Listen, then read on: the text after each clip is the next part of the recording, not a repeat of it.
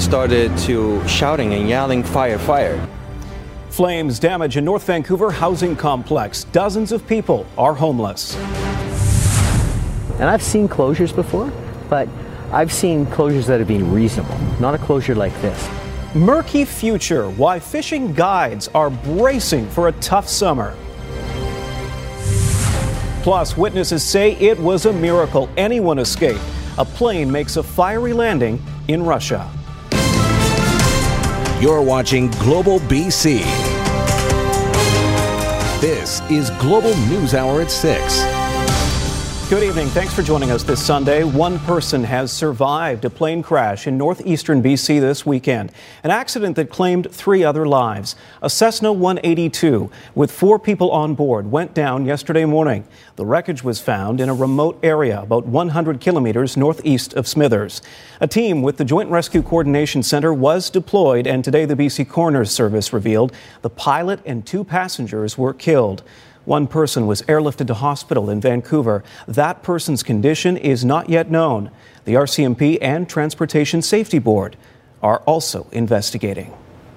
Langara College's T building will reopen tomorrow after a string of disturbing incidents last month forced the evacuation of the campus. At least two floors of the Science and Technology building were heavily damaged after multiple fires were set back on April 1st. A 23 year old man has been charged in connection with a suspicious fire and the discovery of a number of incendiary devices at the school. After about a month of repairs, the building will once again be open. The school plans a number of activities Monday for the reopening, including a traditional blessing.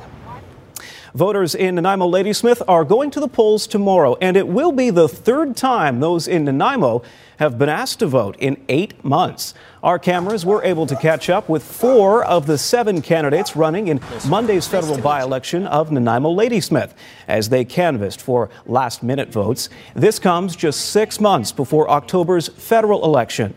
Voters will replace former New Democrat MP Sheila Malcolmson, who resigned in January in a successful run for the BC NDP in the provincial riding. Voters in the city also cast ballots in civic elections last fall. Our Legislative Bureau Chief Keith Baldry joins us now. So, Keith, how much will voter fatigue be a factor tomorrow? Yeah, it's an interesting, unique situation to have so many elections so close together, uh, Jordan. But, uh, you know, traditionally, by, uh, turnouts in by elections, both provincially and federally, are notoriously small samples, sometimes in the 20%. Uh, I expect, though, that tomorrow's vote might have a little higher than that. Given the national profile this race has, a lot of uh, people on the ground are expecting the turnout somewhere in the 40%. So we'll see uh, tomorrow night. nevertheless, I want to remind people just why this election is so close, potentially, because it was pretty close last time. Look at the results almost a four way split with the NDP, Sheila Malcolmson narrowly, actually not narrowly, but uh, not with a huge uh, plurality, just 33.2%. That's one of the lowest winning percentages of any candidate in the last election. Uh, the Liberals and Conservatives in a dead heat for second and third. And the Greens, because Vancouver Island is a traditional area of green support and strength, uh, finished a respectable fourth there. So that's the results from 2015. We'll see if they mirror those uh, come tomorrow night. So, Keith, does one party have more to lose than the others? Well, I think, uh, first of all, Liberals and Conservatives uh, haven't won that riding, uh, didn't come close to winning that last election in 2015. So uh, if they win, it's a big bonus for them. But for the NDP and the Greens, it's a different story. The NDP needs to hold this seat to show they remain competitive in British Columbia, and uh, the pressure's on them to hold that seat. But the Greens uh, have really set the expectations bar very high here. They're telling people they're going to win. In fact, they're shopping around a, a, poll that claims they've got a 12 point lead, that which is an enormous lead in a riding like that. So the Greens have set the bar both high in Nanaimo, but uh, nationally as well. After that uh, good showing in Prince Edward Island, they're getting lots of positive coverage, suggesting there's going to be a green breakthrough. If there is not one tomorrow, that's going to be a huge setback for the Greens because if they can't win on Vancouver Island, it's hard pressed to say where they're going to win elsewhere. All right, we'll see what happens. Thanks, Keith. And we will have live coverage of the Nanaimo Ladysmith by-election. Tune in to BC One tomorrow night, starting at 8:30. Keith will be a big part of that coverage. We'll have the results as they come in and reaction from Nanaimo. It was a frightening early morning wake up call for dozens of people in a North Vancouver apartment complex. Flames broke out in their building, forcing everyone out of their homes. Grace Ke has more. The fire started on a third floor balcony of this North Vancouver complex, and residents say they woke up to people screaming outside. At 4:30 in the morning, uh, one of the neighbors started to shouting and yelling, "Fire! Fire!" It looked intense in the attic, like you could see the fire in the attic. We are on the second floor and we were about four units down so we could smell we could smell it and see it from our balcony. At one point, residents started going door to door to make sure everyone, especially the elderly, got out okay. We uh, opened all the doors. Uh, to through the entrance inside the apartments, and we went every door by door, knocking on the doors and shouting and make sure everybody's getting get out safely. Oh. The call came in shortly before 5 in the morning at the Avondale complex on St. Andrews Avenue near Lionsgate Hospital. When firefighters arrived, they found heavy fire on a deck with flames hitting the roof. It's believed a cigarette may have started the blaze. There was a report of uh, an ashtray in the area and stuff, so the investigators are still on scene, and that's our, our main focus at this point here. So, the safe discard of any cigarettes, we always, you know, tell people that, you know, putting it into planters or into um, overfilled um, ashtrays is, is, not a safe practice, and this is a perfect example of, of, of what can uh, play out from that. Residents returned to the complex throughout the day with firefighters going into units to retrieve some essential items. Everyone was able to get out safely, and the fire was contained to two units, but there is extensive water damage. The building is about 10 years old. The building code at the time didn't require uh, patio sprinklers, which all the buildings now that are being built um, do have that extra protection, as well as in some cases um, sprinkler protection in the attic space. Residents are expected to be displaced for several months. Grace Ke, Global News. That close call between two cruise ships at Canada Place on Saturday was caught on camera. Check this out.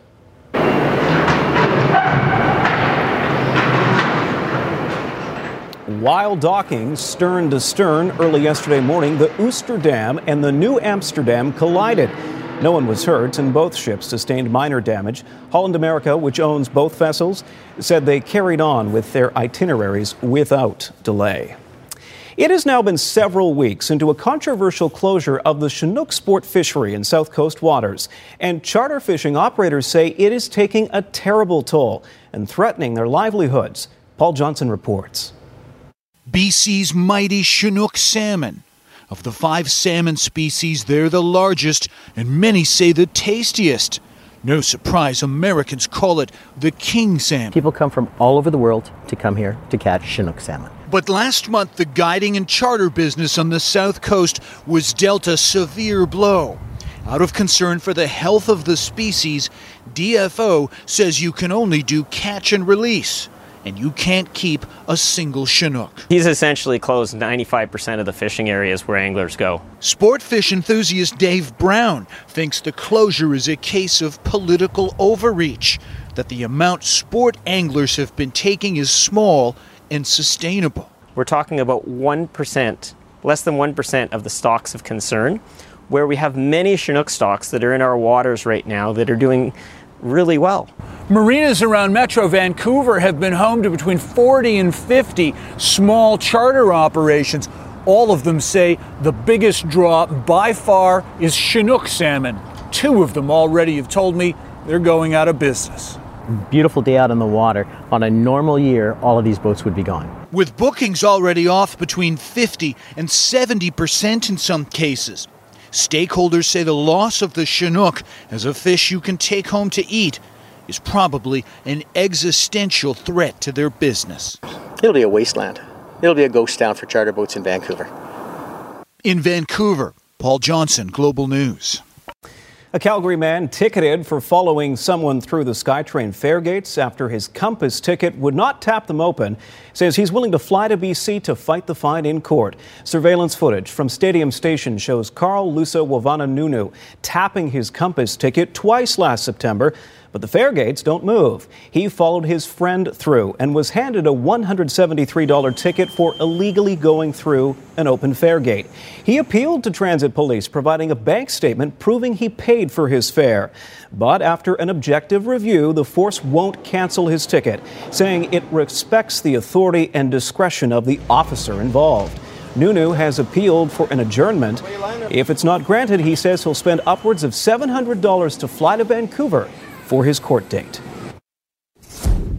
I want to fight. because it's not right, right? Because you know, I know the the, the their law was made, you know, to uh, pretty much um, find people who don't have a valid ticket, right? Because the only reason someone with you know follow through the gate or you know trying to jump the gate, it's only when they don't have a valid ticket. More controversy tonight over the federally approved roadside test for cannabis impairment. Several police forces are avoiding use of the Draeger Drug Test 5000. And as Kristen Robinson reports, a lower mainland law firm recently tested its accuracy with some startling results. Drinking a cup of tea may not be as innocent as it appears to be. This is incredibly concerning. Criminal lawyer Kyla Lee talking about the results of two days of testing. Using the Draeger Drug Test 5000, the only federally approved roadside testing device for cannabis impairment. After a cup of coca tea made from the same plant cocaine comes from, Lee's colleague Paul Doroshenko testing positive for cocaine. And people who are interested in tea culture are now at risk of producing positive cocaine test results if they're found driving their vehicles. So, just drinking a glass of coca tea, which you can buy in many stores, including Granville Island and places like that, could lead you to a criminal record for a cocaine impaired driving incident. Consuming poppy seed cake netted a positive test for opioids, and someone who had never used cannabis before tried a small amount of CBD, a non impairing cannabinoid used to treat pain, and tested positive for cannabis. It was still detectable in the saliva, even though it wasn't impairing anybody in any way. Vancouver police have taken a pass on the Draeger. Abbotsford police have acquired one device, but it hasn't been deployed. The department running its own tests, which have not yielded any questionable data. We have to put more effort in this country into finding a device that's capable of differentiating between something that's impairing a person and something that's merely present in their system as a result of an innocent course of conduct. For now, when it comes to poppy seeds and tea, it's driver beware. Indulge at your own risk. Kristen Robinson, Global News. Pray! Color party. Carry colors. A somber ceremony in North Vancouver this morning as veterans and current members of Canada's military mark the 74th anniversary of the end of the Battle of the Atlantic. Men and women from the Royal Canadian Navy, the Canadian Merchant Navy, and the Royal Canadian Air Force fought in the campaign, which lasted from 1939 to May 1945. The Battle of the Atlantic was Canada's longest engagement during the Second World War, but it came at a high cost 4,600 deaths.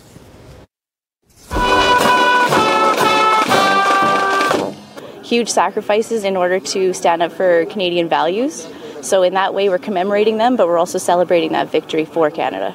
I think it's extremely important to remember it in that it wasn't that long ago, a few generations ago, that this took place, and that's been fundamental to allowing us to have freedom in this beautiful country. And so we need to remember the sacrifices that were made as a result.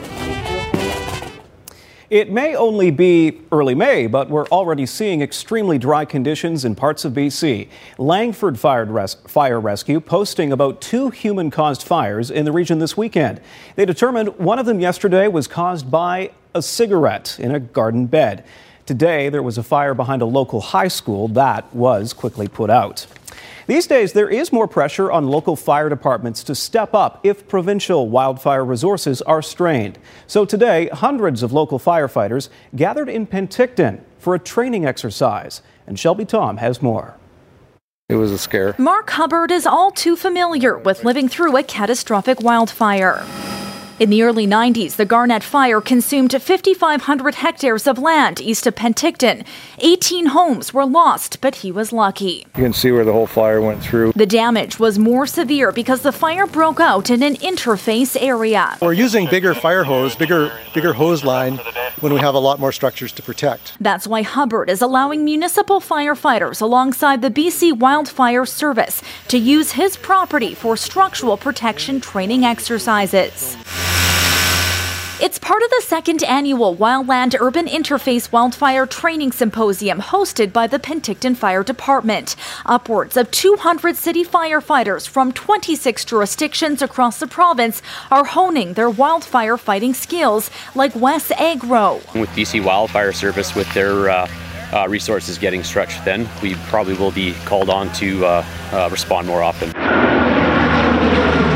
Water bombers assist from the sky as ground crews learn how to tackle the burn on foot. Crews are using drip torches to light prescribed burns on the forest floor so firefighters can practice building guard and removing fuel around the base of that fire to create a line of containment. The local fire department is typically always going to be the first on scene. They're the closest resource. Homeowners like Hubbard agree the cross training is critical with another potentially destructive fire season just around the corner. It's not going to get better in this climate change. It's going to get worse, hotter, drier, more fires. Shelby Thom, Global News. Tens of thousands of runners once again taking over the streets of Vancouver today for the annual BMO Marathon.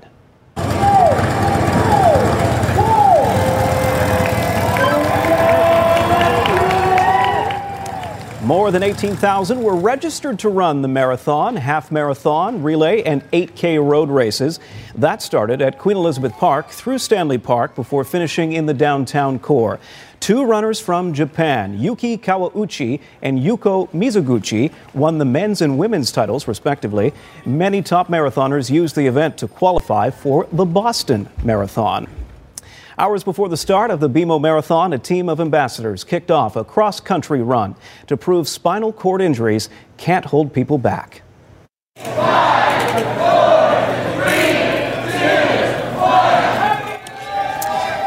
The group calling themselves Team Coast to Coast left Gastown at about 4 o'clock this morning.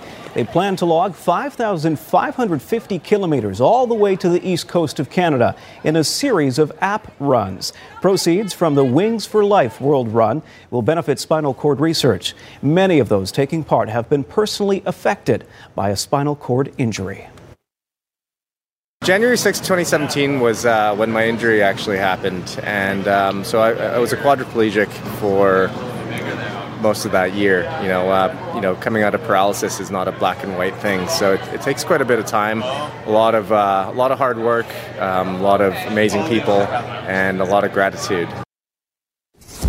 I had a spinal cord injury just over five and a half years ago, and they told me I'd never walk again. And so I set a big goal to try to come back and run in the Wings for Life World Run. And this year, is my fifth year running in the race, and every year it comes around. It's like such a massive goal for me to work towards, and I am so grateful to be able to run for those who can't. Paralympic sit skier Josh Dueck is set to join the Vernon leg of the run. And in Calgary, Humboldt Broncos bus crash survivor Ryan Straschnitzki plans to join.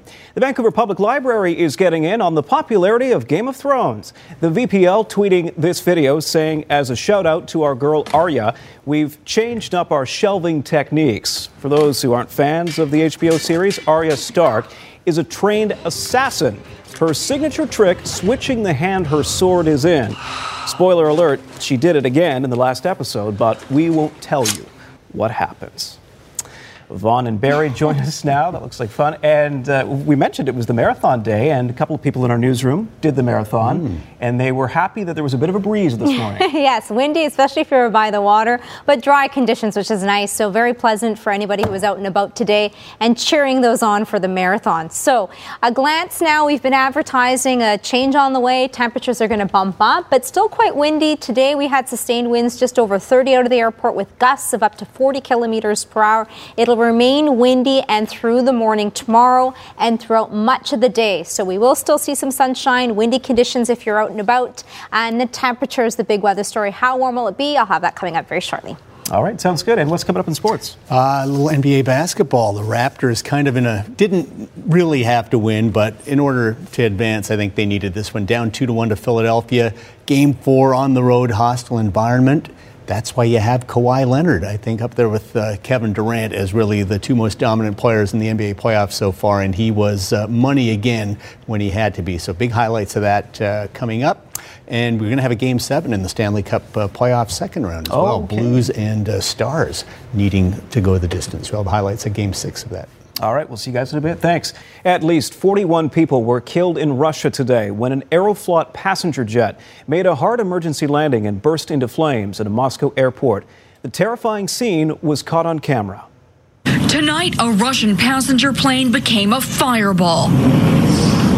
Flames consumed the back half as survivors escaped on inflatable slides, fleeing the burning wreckage on foot. The Russian built Sukhoi Superjet was operated by Aeroflot and took off from Moscow Sunday night en route to the northern city of Murmansk. Russia's Interfax news agency reported the pilots issued a distress call immediately after takeoff, and the plane circled back 30 minutes later for an emergency landing. While it's too soon for a cause, aviation experts say this video will surely provide crucial clues. You're not just seeing a little fire in one localized area on the airframe, you're seeing a trail of heavy, thick flame and smoke, and that could only be from a breach in the fuel system. For survivors, a harrowing ordeal and nothing short of a miracle. Sarah Harmon, NBC News. We now know everyone on board a jet that ran off a runway and into a river in Florida survived, but sadly their pets did not. Aerial footage which shows the plane uh, aerial footage rather shows the plane which hit rough weather in shallow water but not submerged. The pets were placed in the bottom portion of the plane that went underwater. A team of investigators is still trying to determine the cause of the incident. The plane carried 136 passengers and 7 crew members from a military base in Cuba. Special counsel Robert Mueller has been offered a tentative date to testify before Congress about his investigation into Russian meddling during the 2016 U.S. presidential election. The Democrat controlled House Judiciary Committee would like Mueller to appear on May 15th, although that date has not been finalized. The report released last month could not prove there was collusion between Russia and members of the Trump campaign, but it did not exonerate the American president from allegations of obstruction of justice. Today, Donald Trump weighed in, tweeting Bob Mueller should not testify and that there should be no redos for the Democrats. A lot of questions tonight about the historic reversal at the Kentucky Derby. For the first time in the race's history, the horse that finished in first place was disqualified. NBC's Ron Mott now on the controversial call. Maximum Security wins the Kentucky Derby. The run for the Roses turned thorny moments after Maximum Security crossed the wire ahead of 18 other horses in the biggest race of the year, where jockeying for position is common in a field this large. There is an objection that has been posted on the board. After a delay of more than 20 minutes, racing stewards disqualified the apparent winner for interference. You can see it right there for the first time in 145 Kentucky Derbies. The crowd shocked. Those horses were all affected, we thought, by the interference. Uh, therefore, we unanimously determined to disqualify number seven. That meant a 65 to 1 long shot country house claimed top prize of almost $2 million, returning handsome payouts to anyone daring to bet on him. It's bittersweet. Uh, I'd be lying if I, I said it was any different. But Maximum Security's co owner called it the most egregious disqualification in the history of horse racing. Even the president tweeting, only in these days of political correctness could such an overturn occur. It's not the kind of feel good story the Derby usually produces and comes as the sport deals with sagging popularity and nearly two dozen horse fatalities at a California track this winter. Yeah, it's not the best timing for horse racing right now to have that happen, but it is the safest thing for the horses and for the jockeys to try to make sure that the, the riders know that they have to maintain a straight course no matter the quality of the race. Today, fans touring the stables largely agreed with the stewards. I have no regrets on how they called it. I think they did the right thing. I had money bet on uh, maximum security, so a little bit upset.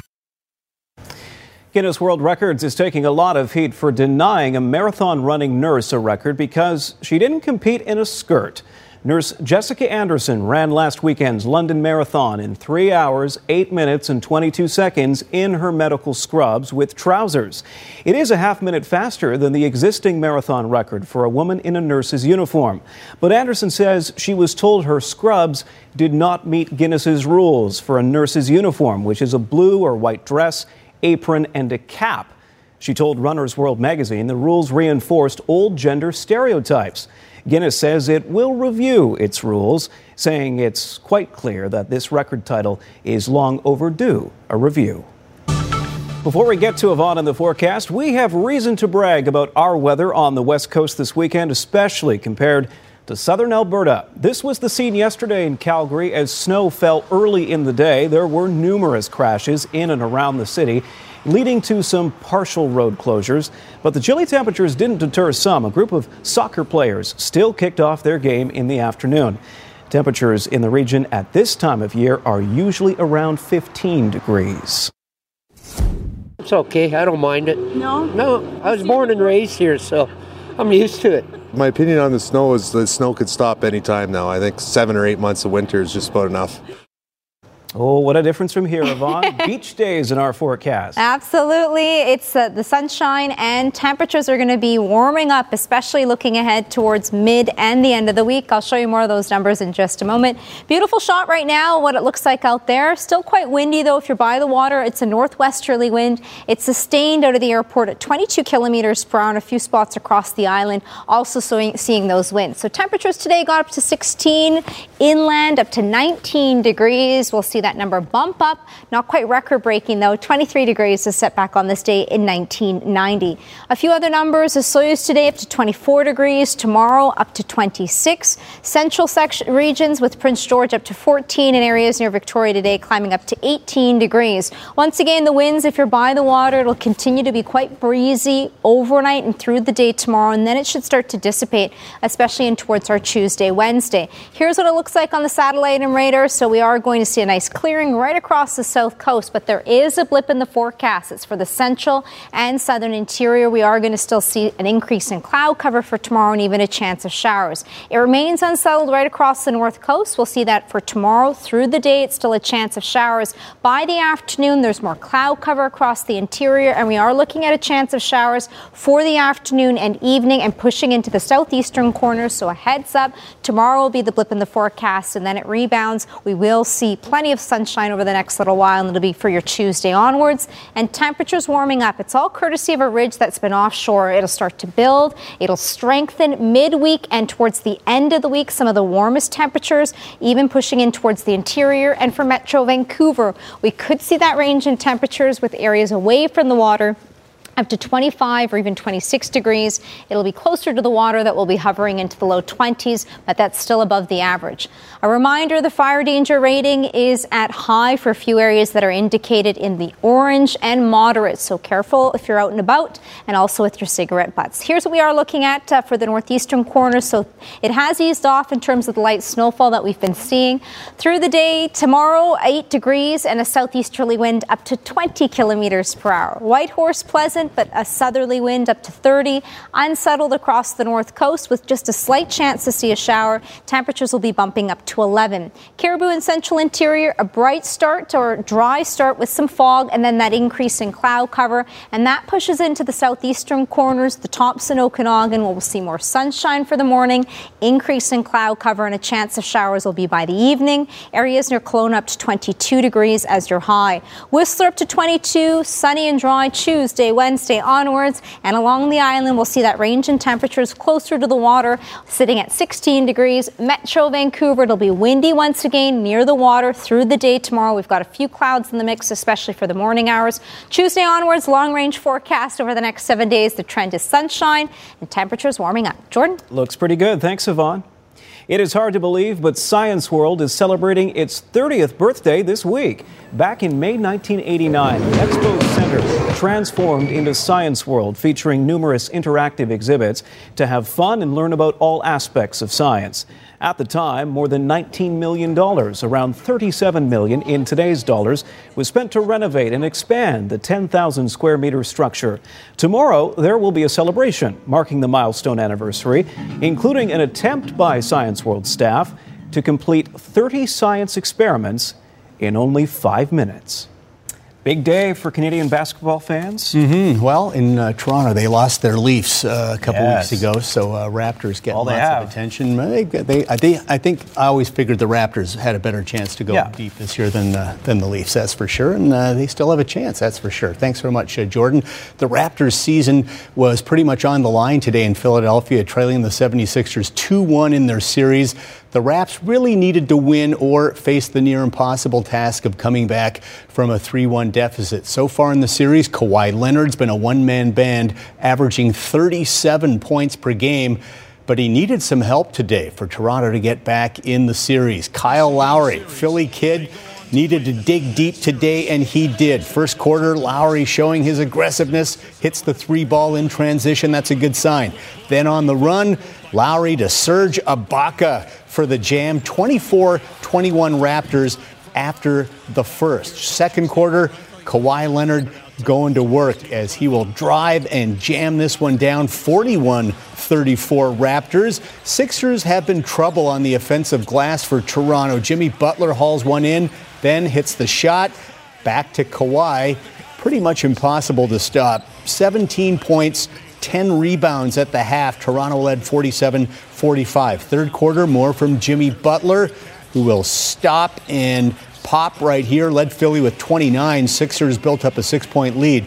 Raptors respond, though. Kyle Lowry with fake the three and then great feed to Pascal Siakam, who jams it in his first field goal of the game. Of course, Siakam was doubtful with a uh, calf bruise, but he did play. Joel Embiid at 33 the other day was playing with some sort of a virus today, did not have good energy, only had 11 points. Philly, though, led by two, but Kawhi answers. Left alone at the uh, arc, drills the three, 31 points after three, tied at 75, and then Pascal Siakam to start the fourth ties it at 81, and more support scoring, which was key. They got none of it in games two and three, but Marc Gasol buries the three. 16 big points for Gasol, who played his best game of the series. This one goes down to the wire in the clutch. Who are you going to call? Kawhi, of course. Jumper makes it a four point lead and now a one point game. Shot clock winding down, and Kawhi Leonard with ice in his veins drills the three.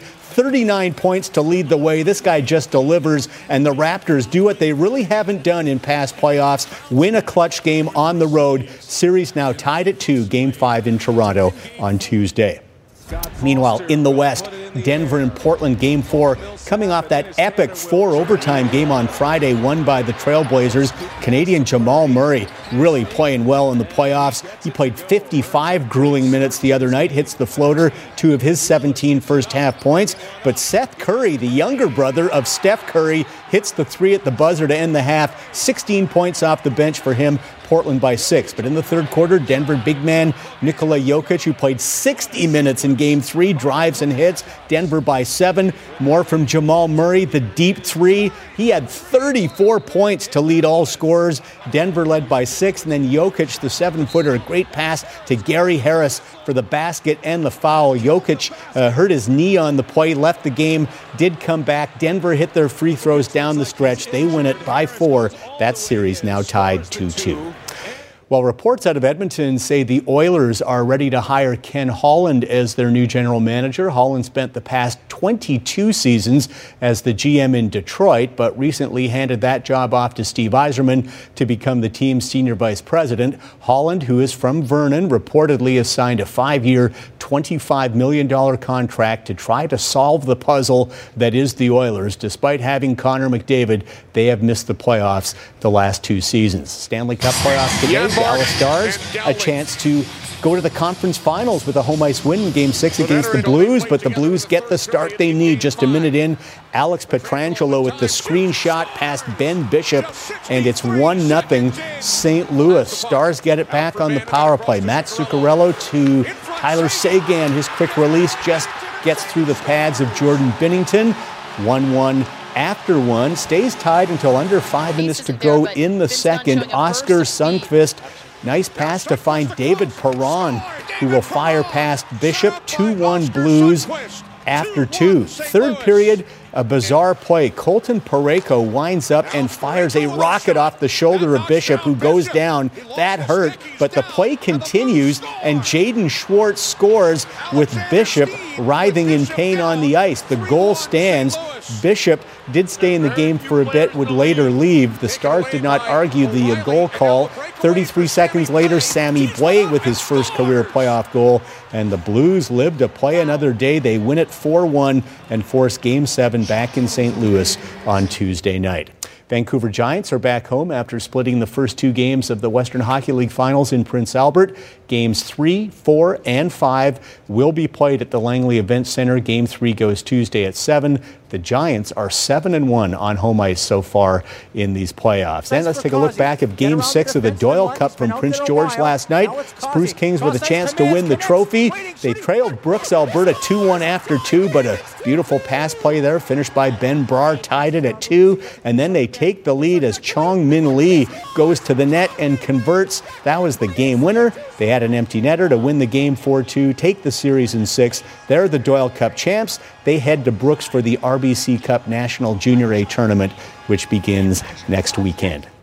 Welcome back. Canadian tennis has never been stronger. As of today, Canada has three men ranked in the top 30 in the world. Milos Raonic at 16, Denis Shapovalov is number 20, Felix Auger-Aliassime is at number 30. The amazing thing about Denis and Felix, their age. Denis just turned 20 last month. Felix is still 18, yet they have beaten a lot of the top 10 players this year already. Today, the two good friends met in the opening round on the red clay at the Madrid Open in Spain. They've only met once before at last year's U.S. Open when Felix had to retire mid-match with a racing heartbeat due to the heat and humidity. Both of them wearing uh, matching outfits. Today, Felix got the early jump, first set. Using his athleticism, will rip the short ball for the winner. Took the opening set 6-2. Second set, more from Felix. Hits the inside out forehand winner and just inside the baseline.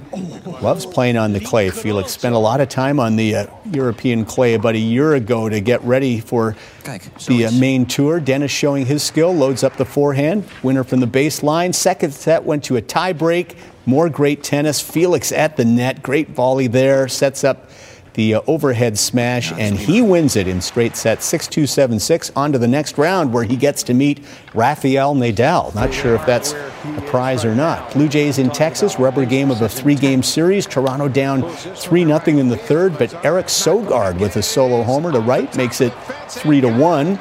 But Clay Buchholz did not have a good day on the mound for Toronto. Gave up seven runs over four innings. Asdrubal Cabrera with a three run shot. 10 2 Rangers win. Vladdy Guerrero Jr., by the way, 0 for 4 today.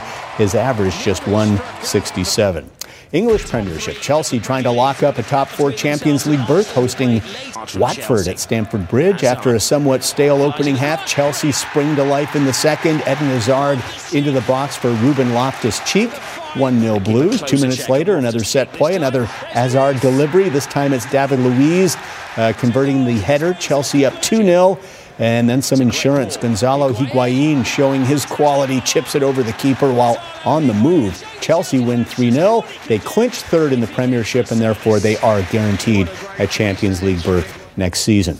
Arsenal, another side, trying to find its way into the top four. Gunners taking on Brighton. A win. Arsenal moves within a point of Spurs for fourth. All about the penalties today. Bit of a questionable call there, but Aubameyang steps up and thumps it home. Arsenal not questioning that. They'll take the penalty. It's 1 0, but Brighton also get a questionable call in their favor as Granit Xhaka chases after Solly March. Penalty awarded as well. Glenn Murray to the spot and he will drive it in. 1 1 is how it ends. So Arsenal pretty much destined to finish fifth this year, but st- could still qualify for Champions League if they win the Europa League, and they are in the semifinals right now in that competition. Man United running out of time, and it seems out of gas as they come to the conclusion of their season, trying to get into the top four, taking on last place Huddersfield, and Scott McTominay gives the United a lead 1 0.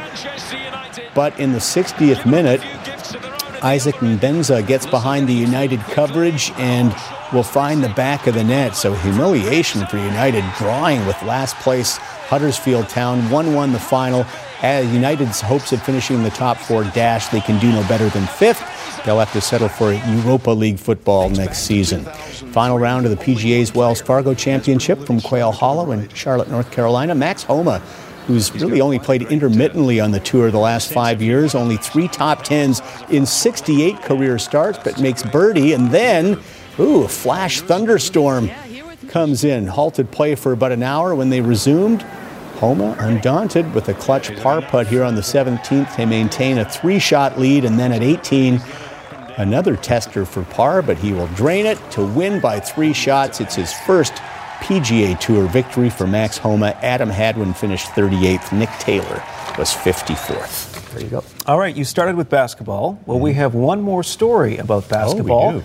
Check out this next competition where age is just a jersey number to these athletes. This is the Granny Basketball Tournament in Wisconsin, and there are some special rules no running, no jumping, and no body contact. The oldest player in this weekend's tournament is 87. Today is International Roller Derby Day, but a Vancouver league says they're in a jam because there just isn't enough room for wheeled sports in the city. Here's Tanya Beja. Winnie the Pow! They're tough, athletic, and passionate about roller derby. You get to play with your friends and you get to make new friends. It makes me feel amazing. It makes you feel powerful. But as good as the sport makes them feel, these young skaters are struggling for a place to practice. All we need is a large enough flat surface that when it's raining, we're dry and we can stay, keep the kids safe. The ideal facility would be an arena, but most in the city are covered in ice. The Vancouver Junior Roller Derby League uses a smaller gym at the Mount Pleasant Community Centre for part of the year and Trout Lake's regulation size arena for less than two months. Part of the joy of this game is competing with other teams. And what we want to be able to do is host teams to come and do great events, but we can only do that in Trout Lake in this little tiny window. And we're up for the next one. The lack of space means the league can't grow. And adults are quitting the sport rather than driving farther into the suburbs to play. We've seen a huge amount of attrition in the adult league because every year we have to travel about an hour in each direction to do the thing that we love. So on International Roller Derby Day, skaters are calling on the city and Vancouver's Park Board to consider their plea. I'm absolutely committed to trying to figure out a way where these guys can have a space that they can call their own, they can build their sport, they can start promoting it properly. There are opportunities for us to look at our future capital plans and maybe see if that's something that we can add into a facility as we're moving forward. And I think talking about it is the first step. How do you feel when you're playing and skating? I feel free. And that's why these young skaters say they won't give up. Tanya Beja, Global News. We were saying off air, we all remember Stardust in Surrey. Yes. Sadly, that's long gone. A long, a long, long time ago, way before your time. I Some went there, believe it or may not. know, uh, back in the day, Canada used to have a roller derby team with Skinny Minnie Miller and Paul the Bear Rupert. now, this is from when I was like seven or eight, so I'm not sure if anyone remembers. A that, but I wealth remember of that. knowledge, And it DeLay. very exciting to watch. I loved it. Tell us more at 11. I okay? will. I'll All tell right. you stories around the fire. We'll see you then. Good night.